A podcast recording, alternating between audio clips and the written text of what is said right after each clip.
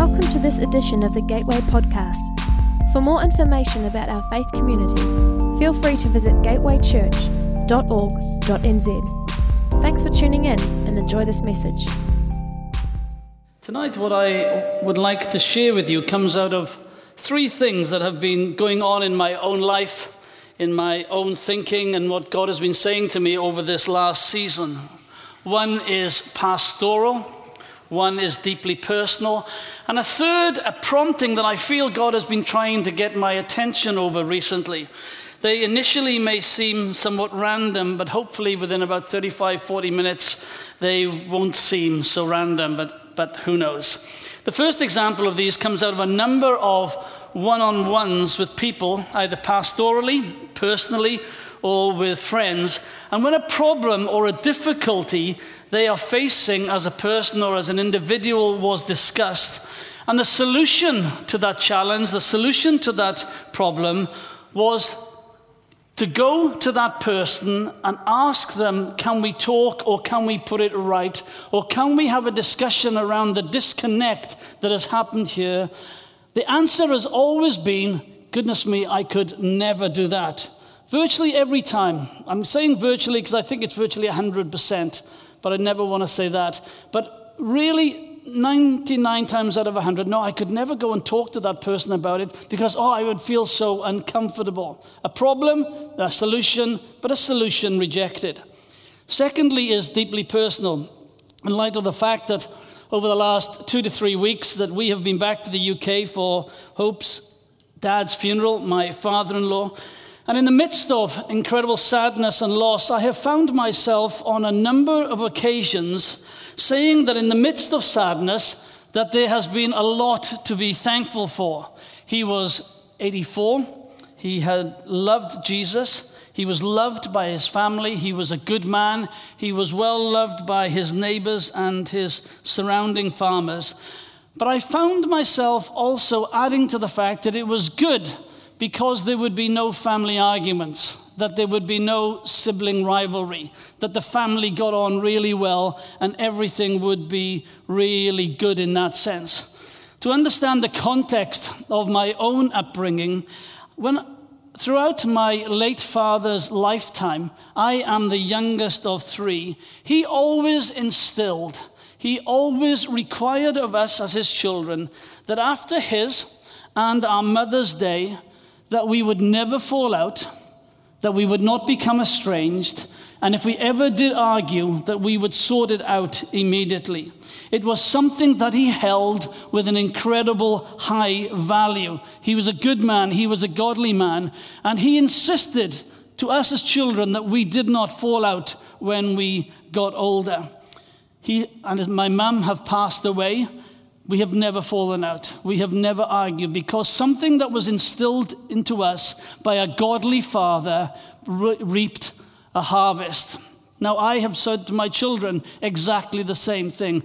After my day and after your mother's day, you will not argue, that you will work it through, you will sort it out. Whatever it takes, you will do it, and time will only tell on that one.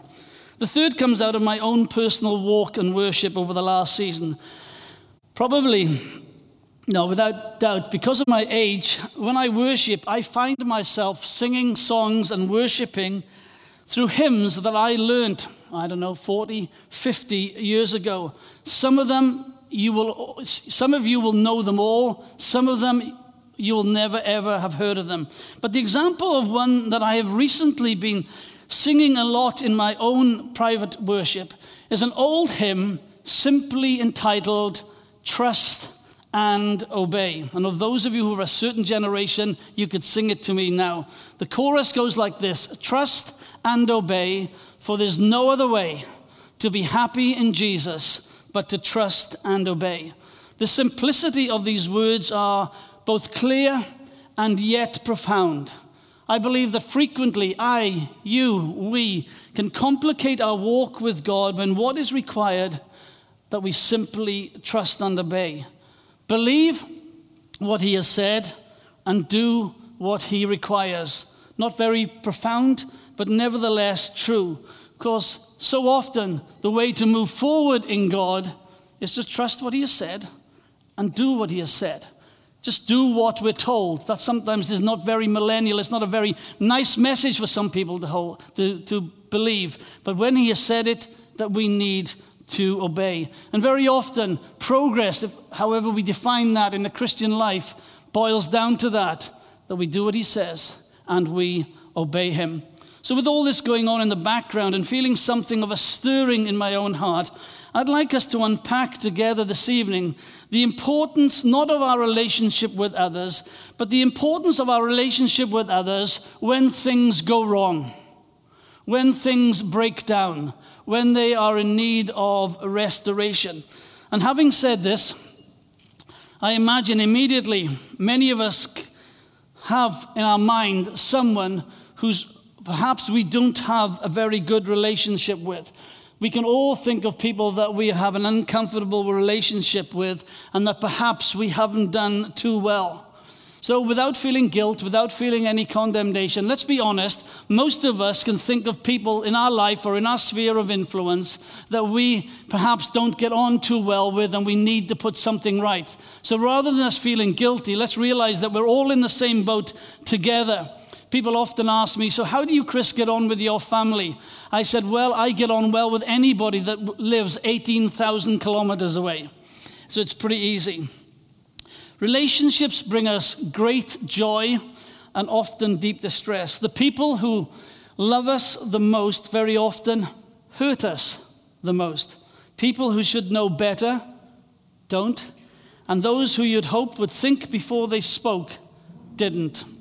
It's a way of life. It is easy to understand how offenses happen.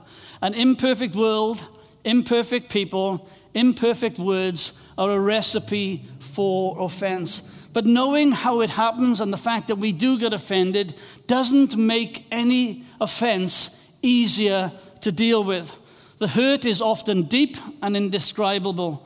And not for one moment are we this evening, when we talk about this thing, realizing we're not going to say that it is anything less than painful and hellish what can be afflicted upon us. And very often, one's response can be to act as if nothing has happened, to ignore it so it will go away. And the last hope of a hurt person in my pastoral experience is that somehow it'll just disappear and go away. In over 35 years of pastoral ministry, I have never known any hurt to go away that has really offended us and hurt us deep down.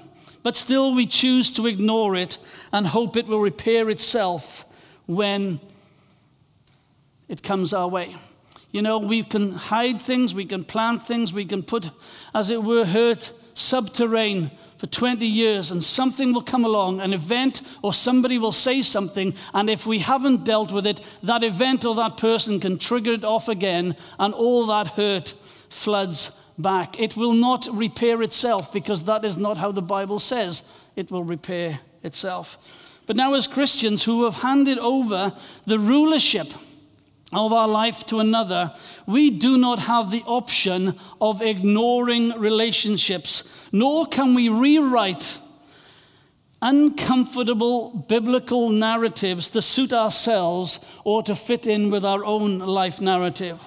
One of the risks of take, of one takes in addressing such a basic Christian subject as this is that, oh, we've heard it, all before. But in truth, that doesn't matter if we have heard it before because relationships are so important in our life that if we do not know how to manage them, navigate them, and work them through, they will bring us so much distress. Relationships are crucial. First, our relationship with God, and secondly, our relationship with other people. And if we need to hear a message 50 or 100 times in order to respond how God requires us to respond, not how our flesh or our self want to respond, then we need to keep on hearing it. Now, we cannot control what the other person in a relationship does, but we can control what we do.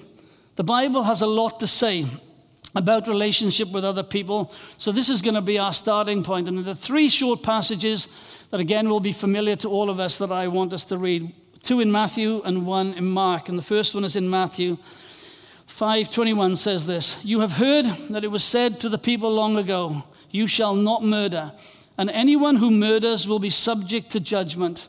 But I tell you that anyone who is angry with a brother or sister will be subject to judgment. Again, anyone who says to a brother or sister, Raca, which basically means a disparaging idiot or just a fool, is answerable to the court, and anyone who says, You fool, will be in danger of the fire of hell.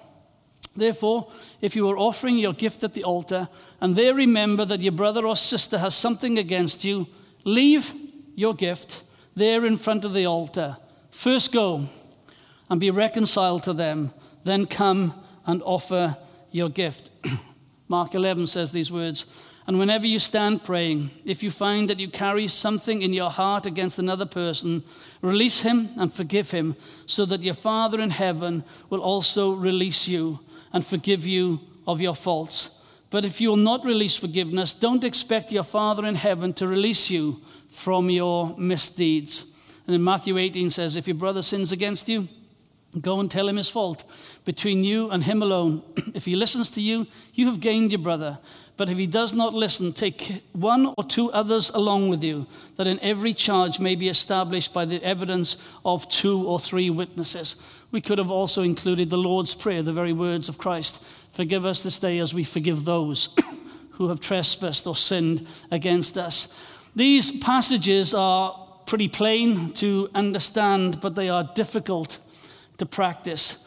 This aspect of the Christian gospel, this aspect of the Christian walk, is probably one, if not the hardest, of truths that we are called to follow because it requires making ourselves vulnerable by saying, I have been hurt by you, or I know that I have hurt you. For many of us, this somehow doesn't come easily. And we'd rather say, especially when we've been hurt, I'd rather say, hey, I'm okay, as opposed to admitting to anyone that we have been hurt. So, to begin with, I want us to look and unpack initially what our response and reaction could look like when hurt or offense comes our way. Firstly, somewhat a grasp of the obvious, but it says this people and Christians will hurt and offend us. T. Austin Sparks, a Baptist preacher from London in the 1920s and 1930s, says this If you get upset, offended, and go off and sulk and nurse your grievance, you will die. The issue is not will we be hurt, it's what we do with it when we are hurt. Due to the fact that we live in a fallen world, this will happen. Sometimes a person acts with malicious intent, desiring to hurt us because they don't like us. Or other times, people will hurt, will hurt us without realizing it because they didn't mean to, but nevertheless, the pain is still there. It's not, I believe, by accident or coincidence that in Matthew 5, that first reading we read together, the word brother and sister is used four times. It is not a coincidence. It's family. It's those around us, those whom we know, those whom we do life with, those who do church with, are the ones who are most likely to offend us. And the use of the phrase brother and sister is because we should sadly expect it. But if we live in some utopian mindset that says, well, this shouldn't happen, we will be ultimately deluded. I know that does not make it easier, but we should expect it because we then know that it's part of life. It's not make it forgivable, but we do need to know how to handle it. Secondly, examine one's heart to inquire whether we have been genuinely offended. We'll come back to this later on. It's not unknown that when I sit with people and they tell me how they have been offended and hurt by someone with what someone has said, and they say, Well, I have been so hurt, I have been so offended, they shouldn't speak to me like that. But then, on asking them the question, What was said? unspoken, of course, I actually agree with what they have been told about them. And sometimes people tell us truth and we don't want to receive it and we take it as offense. And I think that we need to take a little bit of time in our life to realize is that something that somebody said about me true Or are they just being offensive in those situations? I would like to has, throw it out there that if something is said to us with love, kindness, and with grace, I'm not sure that it fits into this category. Truth is completely different to offense. And we need to be careful that we just don't get a little bit, oh, antsy when we hear some truth about ourselves that perhaps could well be accurate, that we, we push it aside and we take offense rather than learning from a teaching moment. Thirdly, when others hurt us, our spiritual maturity will be revealed. We will discover how real our relationship with Jesus Christ is when our feelings get hurt, and especially within a family setting. We can be the greatest. We can be avid in worship. We can be a wonderful friend, the most supportive parent, the best child or a sibling anyone can want. But when our feelings are hurt, what we do at that moment and immediately after will reveal the reality of our relationship with Christ. People have one of two reactions when their feelings get hurt. Firstly, they either deal with it before the Lord or they destroy themselves and they destroy other people through retaliation. No one is saying no one is saying it is easy, but it is an indicator of where we are in our walk with God. And I don't like this phrase, but I'm going to use it.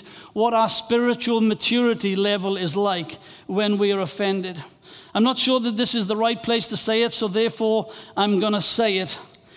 Having been hurt, there is absolute no merit in saying, That didn't hurt me. There is nothing spiritual about not saying, you know something? That did hurt me. I do need to go away and process that. There is nothing super spiritual by saying, no, no, no, that didn't hurt me. I think that's actually lying.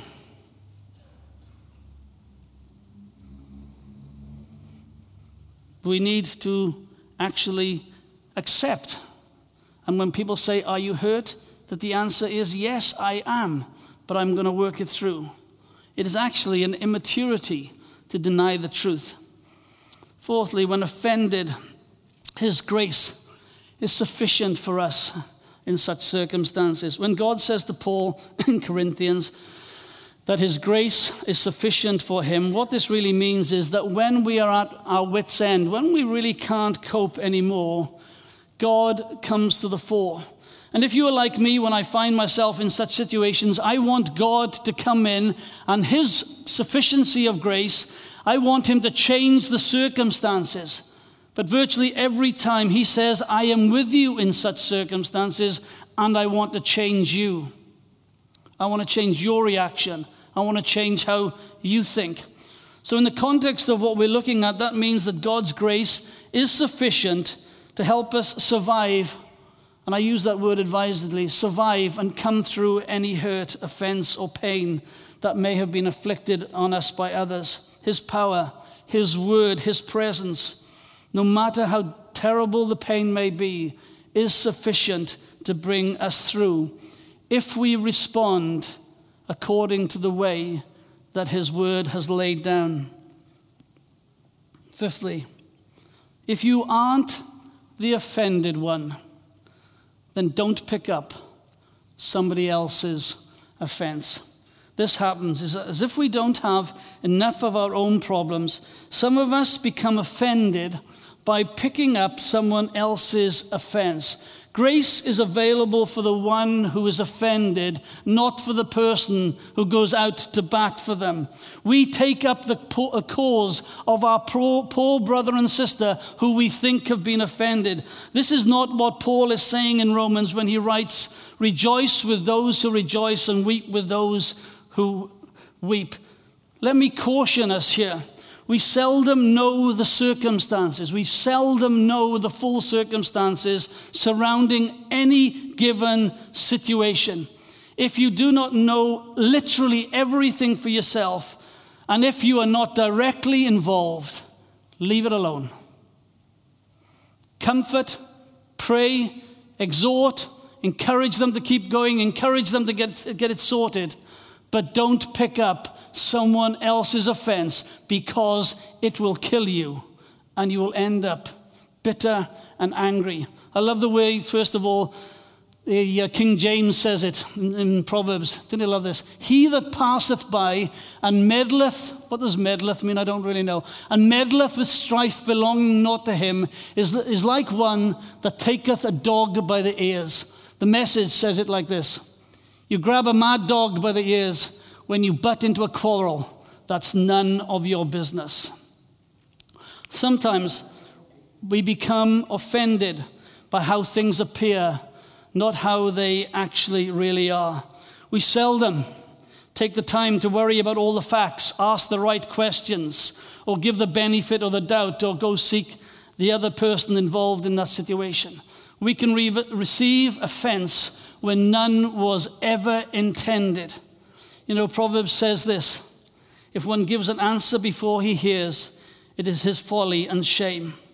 One of the things that Hope and I, but especially Hope, had to learn early on in ministry is that you may find this hard to believe, but people get upset with you when you're a pastor. People get upset with you when you say things. People get upset with you when you lead in any form or shape. And she had to learn early on in our marriage not to get offended on my behalf because she would have been offended all the time. In any size church, you get people who don't like what you've said, or don't like what you've done, or the, don't like what you wear, or don't like the cut of your hair. I don't know.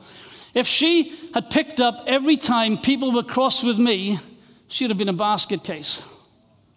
And she had to learn, you know, that's how he's going to sort that out. His grace is sufficient for him. Or that person, if they're offended, they will sort it out. She had to learn not to get offended on my behalf. And can I say this as a, just throw this out there. If you are friends with people, if you are a husband or a wife, you know, sometimes the greatest love you can show to someone is to say, you know, don't get upset. Don't get offended. Don't pick up somebody else's offense. You know something? You could be wrong. Say it at a distance if you're a married man, but say it. Sometimes the greatest love that we can show people is by saying, please don't pick up that offense. God is dealing with that person or that situation over there, and it's not really anything to do with you. So, having acknowledged that relationships get messy, we get hurt. Others get hurt, we hurt others, and if we so choose to ignore what has taken place, will seldom ever be rectified. We do, however, in our hurt, have the opportunity to make a number of choices. The first one is what we do with offense is our choice. When we find ourselves in these situations, we can choose to be offended and we can choose to make a friend out of our hurt. We can feed it, we can take it out daily for walks, we can cuddle it, we can kiss it, we can take it on date nights, we can tell everybody about it, and we can let it ruin our lives. It can destroy us and it will destroy others. And let's be honest, sadly, across Christendom, so many lives have been damaged and destroyed by people who have taken offense and they have chosen not to deal with it in a biblical way. A root of bitterness can set in, and if allowed to live, will defile many and prove destructive to our own spirit. We can choose to be offended and retaliate, or we can choose to live by the words of Christ and bring our hurts to Him. And if the situation requires and there is genuine hurt, He will lead you to go to that person and talk to them in a gracious manner whilst seeking reconciliation. And if it can be resolved, then thank you, Jesus. But you know, sadly, it doesn't always get resolved. The call for us is to be obedient. However, in such times, and maybe our, our reconciliation is rejected, and this can happen, He will help us in the midst of those circumstances. He will help us show self control. He will help us take it to the cross. He will help us let it go and help us navigate such situations. You know, I am interested by the words that we use in English that when we say, Oh, I took offense, or someone took offense at what was saying. We take offense, And I believe that, therefore, in that sense, we have a choice in every situation whether or not to get offended. No one can force offense on us. They can do wrong thing towards us, but they can't force an offense on us. We have to choose to take it or not. Proverbs says again, good sense makes one slow to anger, and it is his glory to overlook an offense. When do we last overlook offense rather than just get a little bit upset? Secondly, don't get offended by reading more into it than was meant. Please, can I take the risk of offending you and don't read any more into this than I'm going to say? You know, this usually happens when people are way too oversensitive and thin skinned. And in my experience, this makes up many, many examples of what we call offense in the Christian body of Christ. It's not offense, it's sometimes people just being oversensitive. None of us are like this, but often Christians can be the most easily offended in the world when in truth we should be the least because our sins have been forgiven when we should have paid the price. He who should have been offended by our sins chose not to not only not be offended, but to do something about it. And we who have the least to be offended about, now because of what Christ has done for us, sometimes end up being the most offended and thin skinned. Let's be careful not to analyze the situation and fill in the blanks that possibly makes more of a situation that is actually there. Assume the best or innocent and proven guilty. Don't assume that another person has done something to hurt you. Maybe they were unaware of how they come across or whatever they did was offensive. Maybe they don't have a clue. You know, I'm sure that you don't know anybody like this, so these are just my friends, and they're all from the Northern Hemisphere. You know, sometimes you get people that you look at them and they think it's the wrong way. And if you don't look at them, they get offended. So you end up deciding do I look at them and get offended, or I don't look at them and get offended? What does that even mean? And sometimes we can be so touchy. You know, I sometimes use the phrase, you know, you know, touchy people, they sometimes need to be touched. We need to be careful that we don't become oversensitive and look and see offense in everything when none of it was ever intended. Thirdly, don't go to others and complain about a situation. As of now, I am working on a theological basis for this, and I'm working on it really hard, and I think I am nearly there. But I believe that when you are offended, or when we are hurt by someone and we go to someone else and share that great sign, share with that person, which can be a euphemism for just going and having a gripe, and we haven't been to the person that we believe has offended us, I believe that grace is off the table. And what's my foundational base, a biblical basis for that is because I believe we have not gone about it the way that the Bible has told us about it, to do it. All hinges on us being people that respond in a biblical manner. If you were hurt, absolutely, go seek counsel without doubt. Go get people to pray for you. Get someone who can input you in, with wisdom and a biblical counseling. But those are not complaining. We all know the difference between the two. More often than not, somehow we find reason to talk to anyone other than the person that we should be talking to them. Rather than going to the source of the conflict, we all too quickly find ourselves complaining to someone else until we face the conflict at its core by addressing the person we are hurt with or our actions have hurt, the issue will remain unsolved. So, so low to talk about a situation. So, as we start to bring this down for practical for all of us, how do we bring this to a place where we can make it real and acknowledge the teachings of Christ? And as we said earlier, the teachings of Christ are easy to understand, but they are difficult to practice. So I want us to go back to our first reading where we will see the words of Christ are deeply personal. It says these words You have heard that it was said to the people long ago, You shall not murder, and anyone who murders will be subject to judgment. But I tell you that anyone who is angry with a brother or sister will be subject to judgment. Again, anyone who tells or who says to a brother or sister, Raca, the answer uh, is answerable to the court. And anyone who says, You fool, will be in danger of the fire of hell. Therefore, if you are offering a gift at the altar and there remember that your brother or sister has something against you, leave your gift there in front of the altar. First go and be reconciled to them, then come and offer your guilt. Rectifying such situations, we find really are incredibly personal. And that's where I want to go for the next three or four minutes.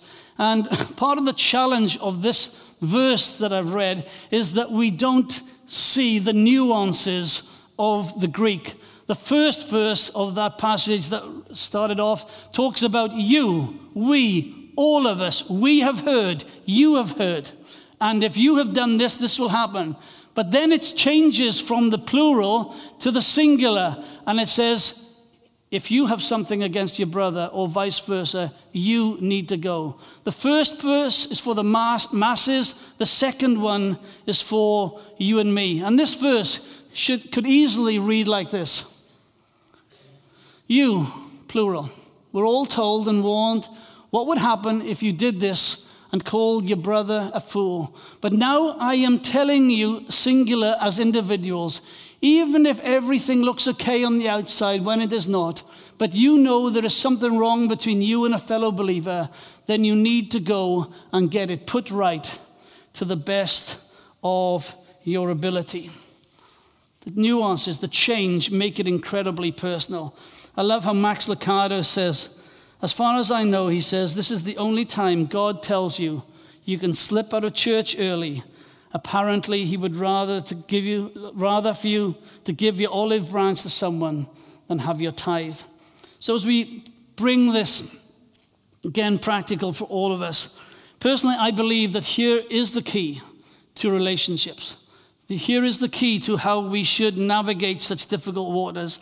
And the, to see that that key is that it is intensely personal. Know, you can rightly say, and I can rightly reply, Well, Chris, you don't know what's been done to me. Absolutely right. And the opposite is true. You don't know what I've been through. Absolutely true. You don't know what I've been through. You don't know how hurt I was and by whom I was hurt. Absolutely true. And the, the riposte comes the same. But the reason I believe that Christ makes this personal is because, firstly, the charge of Scripture is to us all, but we have to personally respond. It doesn't work on any other terms. If you choose not to respond, then that situation will not get resolved. No one else can do it for you. It will not go away. It will not evaporate. It will not disappear. It will still need to be dealt with. And the longer it takes to be dealt with, the more damaging actually it is. Secondly, and I think I've referred to this already, the, probably the strongest reason it is deeply personal is because no one does know how badly we've been hurt. No one does know what has been done to us. No one does know the offense that has probably damaged us more than we would ever want to ever admit. And you know, in such circumstances, it is only you and the Holy Spirit that can really choose to do what needs to be done. Others who don't know can't do it for you. And this leads us into the third point. It has to be personal because we have to mean it and seek reconciliation. Sadly, I've seen so many people try and reconcile, get reconciled with others, and they're doing it for their husband or for their wife or for their mother or their father. It doesn't mean anything to it, but for the sake of keeping the peace, they have gone and sought reconciliation. The truth is, the external response has to reflect an internal reality. as I was working through today's message in my mind over the last couple of weeks, I wasn't sure how to do it or the best way to conclude because it's not an easy message. It's something that's been going, as I said, in my own heart and in my own life and in my own experience. And for, for days, I couldn't settle with any peace on how to conclude. I was on my way back from the UK, and having been at the funeral, Hope stayed another week longer than I did. So I had all the time in the world to do absolutely nothing. It was wonderful. On such flights, I never watch films. I seldom listen to music. I usually sleep or I usually read. However, on the last flight from Hong Kong, I'd slept nearly the first one from London. So I decided to listen to some music. And with them being in New Zealand in the next few weeks, or they may even have arrived, I chose to listen to the Eagles. You know what somebody said this morning? And I got so upset. I said, You probably haven't heard of the Eagles. And they said, Do you know what they said? I got offended. I didn't. They said, Oh, my dad used to listen to them. Wash your mouth out. I was, I was not offended. As I listened to their, their classic song, if you haven't heard of the Eagles, go and ask your dad. Um, I, was, I was listening to their classic song, Lying Eyes, and seldom have I known the Holy Spirit quicken my spirit the way He did in that moment. I probably would put it in the top 10 of He's ever done so in my life. The song, putting it politely, is about a person who's made a set of choices that, on the one hand, will make life safe for them, but compromised, comfortable, but compromised. And life is not going to be like it should be for this young person, but they have chosen a set of circumstances. And, in and because of the ch- choices that they have made, they find themselves in a sad and mundane relationship. And they decide to alleviate this by pursuing a different pathway, unbeknown to people around them. And then you hear this line it says this I guess every form of refuge has its price.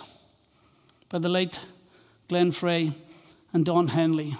I guess every form of refuge has its price. Musicians, please, can you come and join me? I believe that these are some of the most profound words, both of encouragement and challenge to us. When we find ourselves with a decision to be made, or a response, or a reaction to be decided upon, whatever we choose in that moment will set our life on a course that will either be good for us or it won't be good for us. It'll either bring us peace or it won't. It could end up ruining us and bringing even bitterness. To choose God and His ways as our refuge enables us to trust Him more freely, even when we don't really want to or we find it hard. Even when to do so goes against everything that we want to do from a natural perspective. If we choose God and His ways as our refuge, as our defense, it means we do not need to fear situations. We do not need to fear people who would threaten us, or who would try to bully us, who would try to do things that would harm us, especially in some of the situations that we have talked about. We do not need to be scared of anybody or anything that would give us physical or spiritual abuse. There is no situation that we will ever face that is out of God's control. So the best place to be is right with Him. It is a matter of trust and obey. And if you choose God's way as a way of refuge and as a place of refuge, there is a price that will be paid. And it may be hard, but He will be with you because ultimately He has paid the price and He has set down how we should live. However, to choose, or I should say, Proverbs says these words the name of the Lord is a fortified tower, the righteous run to it and are safe. However, to choose to take refuge in our own way of doing things, which may involve choosing to ignore what He says is best for us, and therefore our way of doing things will ever, inevitably bring our own consequences, its own consequences. And if we, in the whole area and arena of relationships, choose not to take God as our refuge, then who knows the consequences? Our life will not be as peaceful, I believe, as God would have them be. They would not be in that position of safety, whatever comes our way. We make ourselves vulnerable to what can come because we have put ourselves outside the refuge of God. And I finish briefly with this quote. It says, Faithfulness is not a matter of results, it is a matter of, of dependent obedience. God knows that you cannot control other people, so He will not hold you responsible for the ultimate outcome of a conflict. If you have depended on Him and have done your best to resolve a conflict in a loving and biblical manner, no matter how the situation turns out, you will have earned that marvelous commendation. Well done, good and faithful servant. Friends, relationships for many of us are phenomenally raw. They are phenomenally dysfunctional. And some of those relationships that we find ourselves in have nothing to do with us. We, they are not our fault at all. But the way through them and the way to come out the other side is to choose His way as our refuge. My prayer for each and every one of us that is that we will allow God through His Holy Spirit to speak to us afresh, speak to us anew, because He wants to put these things right. You know, relationships are key. It's all what God is about. And He has asked us to work out our relationships here on earth in a special way. And my prayer is that we will choose to do it His way. Thanks for listening. We hope it was an encouragement to you. Again, check out gatewaychurch.org.nz to find out what's going on within our church.